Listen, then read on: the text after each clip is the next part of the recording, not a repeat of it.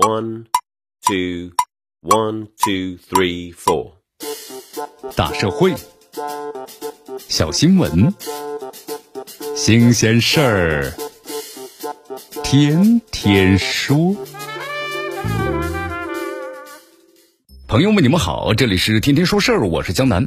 在二零二一年的三月二十八日，一则呢，浙江某大学啊。大学生然后呢酒后强奸醉酒女同学的这个刑事判决呢，引发了网民的关注。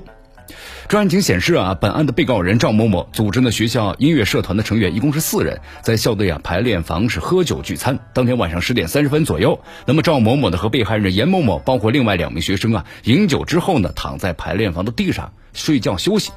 这赵某某醒后呢，趁被害人严某某醉酒之后无力反抗之际，把其抱到了隔壁的房间沙发上，强行和其呢发生了性关系。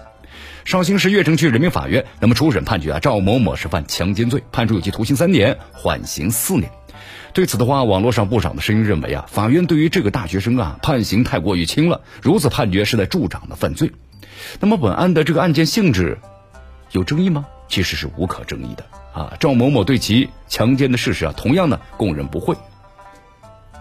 那为什么会引发舆论的争议呢？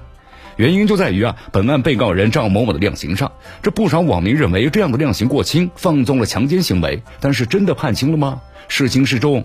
其实呢，还得回到法律的框架下去分析一下。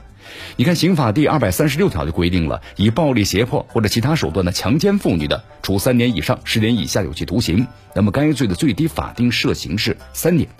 根据浙江省啊最高法院那么关于强奸罪的量刑指导意见，强奸妇女一人的，可以在三年六个月至五年六个月有期徒刑幅度之内，那么确定量刑的起点。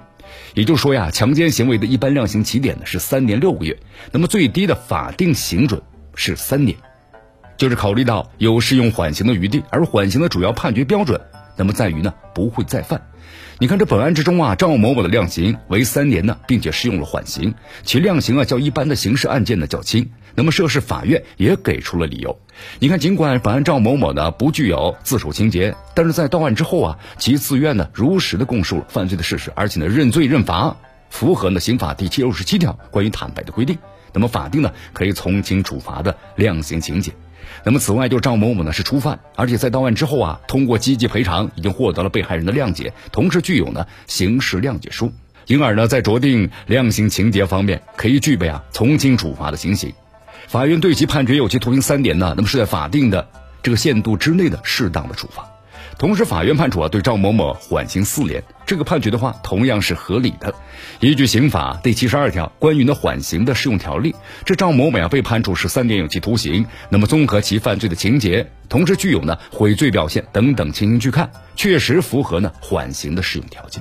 有一个常识啊，就是对于这个宣告呢缓刑的犯罪分子，确实是不用坐牢的。但这呢并不代表犯罪分子不需要呢承受刑罚。你看这刑罚的目的，我们说了，不仅是惩罚犯罪，同样具有呢预防犯罪，这教育犯罪分子的重要目的，对不对？本案呢正是后者的体现。这赵某某是个学生，犯罪时啊刚刚年满二十周岁，那么对其呢适用刑法的时候，可能着眼于是预防主义，而非是报应主义。那么像这个缓刑制度呢，我们说了，它是预防犯罪的一个体现。在缓刑的适用条例当中，那没有再犯罪危险，是不能够是否适用于缓刑制度的重要的考量标准呢？本案之中呢，法院正是因为赵某某犯罪情节较轻，而且有悔罪的表现，同时没有啊再犯罪危险等等因素，所以说对其做出了适用缓刑的判决。考虑到舆论之中啊有不少人表示呢不解。这涉事法院在判决书当中说理呢，不妨呢更加充分一些，那么让容易呢被报应情绪所影响的民众能够看见了程序的正义，那么理解裁判的公正。当然，我们说司法呢需要倾听民众的声音，但是依然要保持啊法律的理性。当出现民众啊情绪呢非常的激动，而且呢呼吁重判重罚的时候。严格依据事实，同时恪守呢程序规则，不为情绪所左右，那么正是咱们的司法机关所应该实现的正义。同时，司法机关在判决中啊，应该该有充分的理由来说明事理，同时量刑的情节，让民众呢能够真正的理解这裁判的公正。那么说到这儿啊，对于本案判决的这个非议呢，也告一段落了。啊，当然，对于本案来说，如果被告人聚餐是有预谋的，那么甚至有意把人呢是被害人灌醉，哪怕事后女方呢也表示谅解，赔偿再多，这判决结果呀也是另当并论。一个好的判决，我们说了，应当实现的法律效果和社会效果的相统一。那么，司法机关在严格适用法律同时，也应当让普通的民众听见了司法的声音，感受到司法的温度，真正的理解的司法的公平和正义。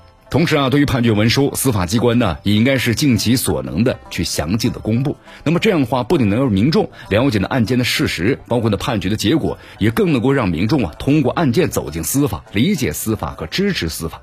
唯有如此，才能够让法治之光不仅照在民众的身上，更映在了民众的心中。这里是天天说事儿，我是江南，咱们明天见。